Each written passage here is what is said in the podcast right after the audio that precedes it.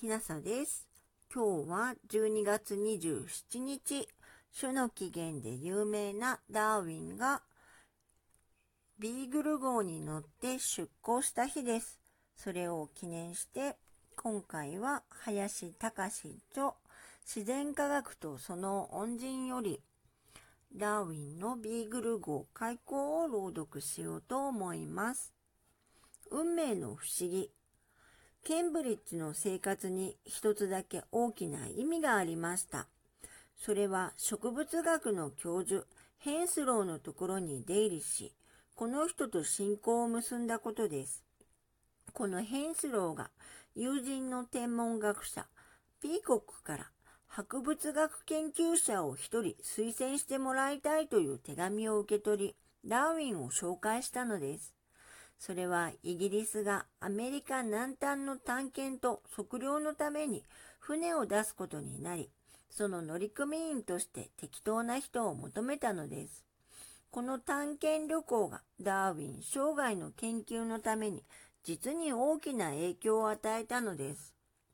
その軍艦の名はビーグル号と言います。イギリス海軍はこのような探検艦を毎年出しているのですが、特にこのビーグル号だけが歴史に残っているのは、まさにダーウィンがそれに乗り込んでいたからです。大西洋の島々を調査。軍船ビーグル号はイギリスの海岸を離れて、10日の後にカナリア群島に着き、さらに南高10日、アフリカの西端にあるカプーデベルデ群島に着きました。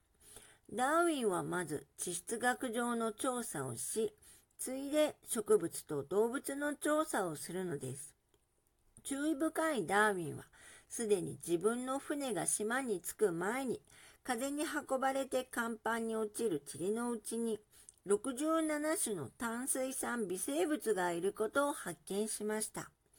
これらの微生物は100マイルもの遠い陸地から風で運ばれるのです。次にビーグル号は大西洋の岩礁、すなわち太陽中に発生した火山島、セントポールによりました。ここには一本の植物もなく、海鳥が2種、それに寄生する昆虫や雲の類がいるだけです。南アメリカ海岸の各地を探検。こうしてイギリスを出て2ヶ月目に南アメリカのブラジルのサンサルバドル港に入りました。それからブラジルの都、リオデジャネイロに入り、ダーウィンは上陸して付近の探検をしたのです。リオネジャネイロを出て、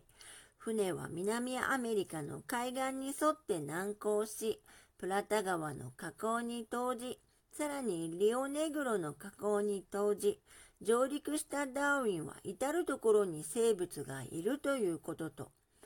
プンターアルタでは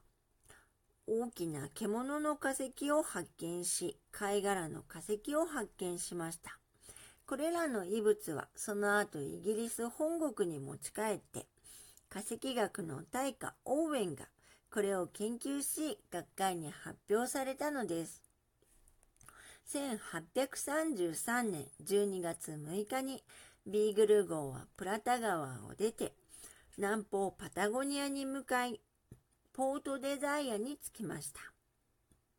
ダーウィンは晴れた一日、その丘に立って化石を採集しました。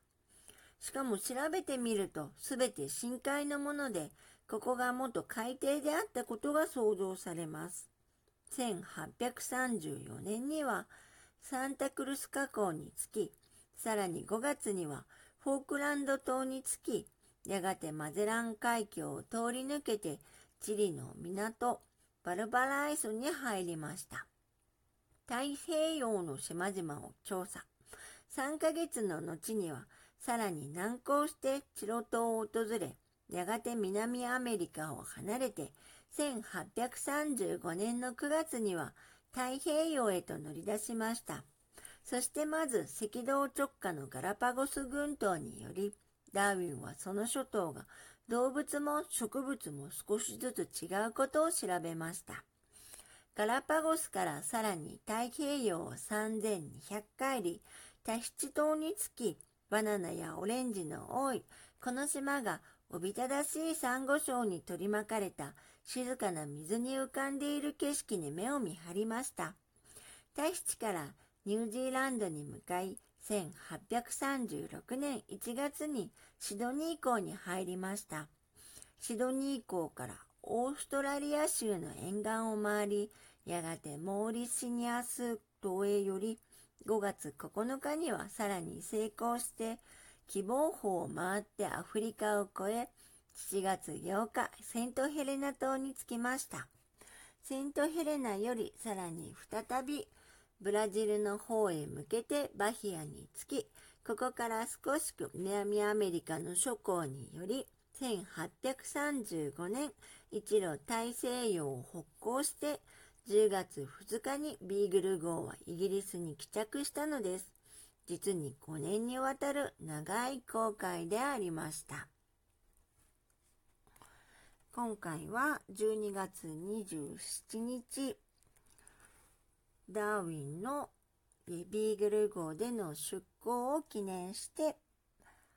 林隆と自然科学とその恩人よりダーウィンのビーグル号開口を朗読しました。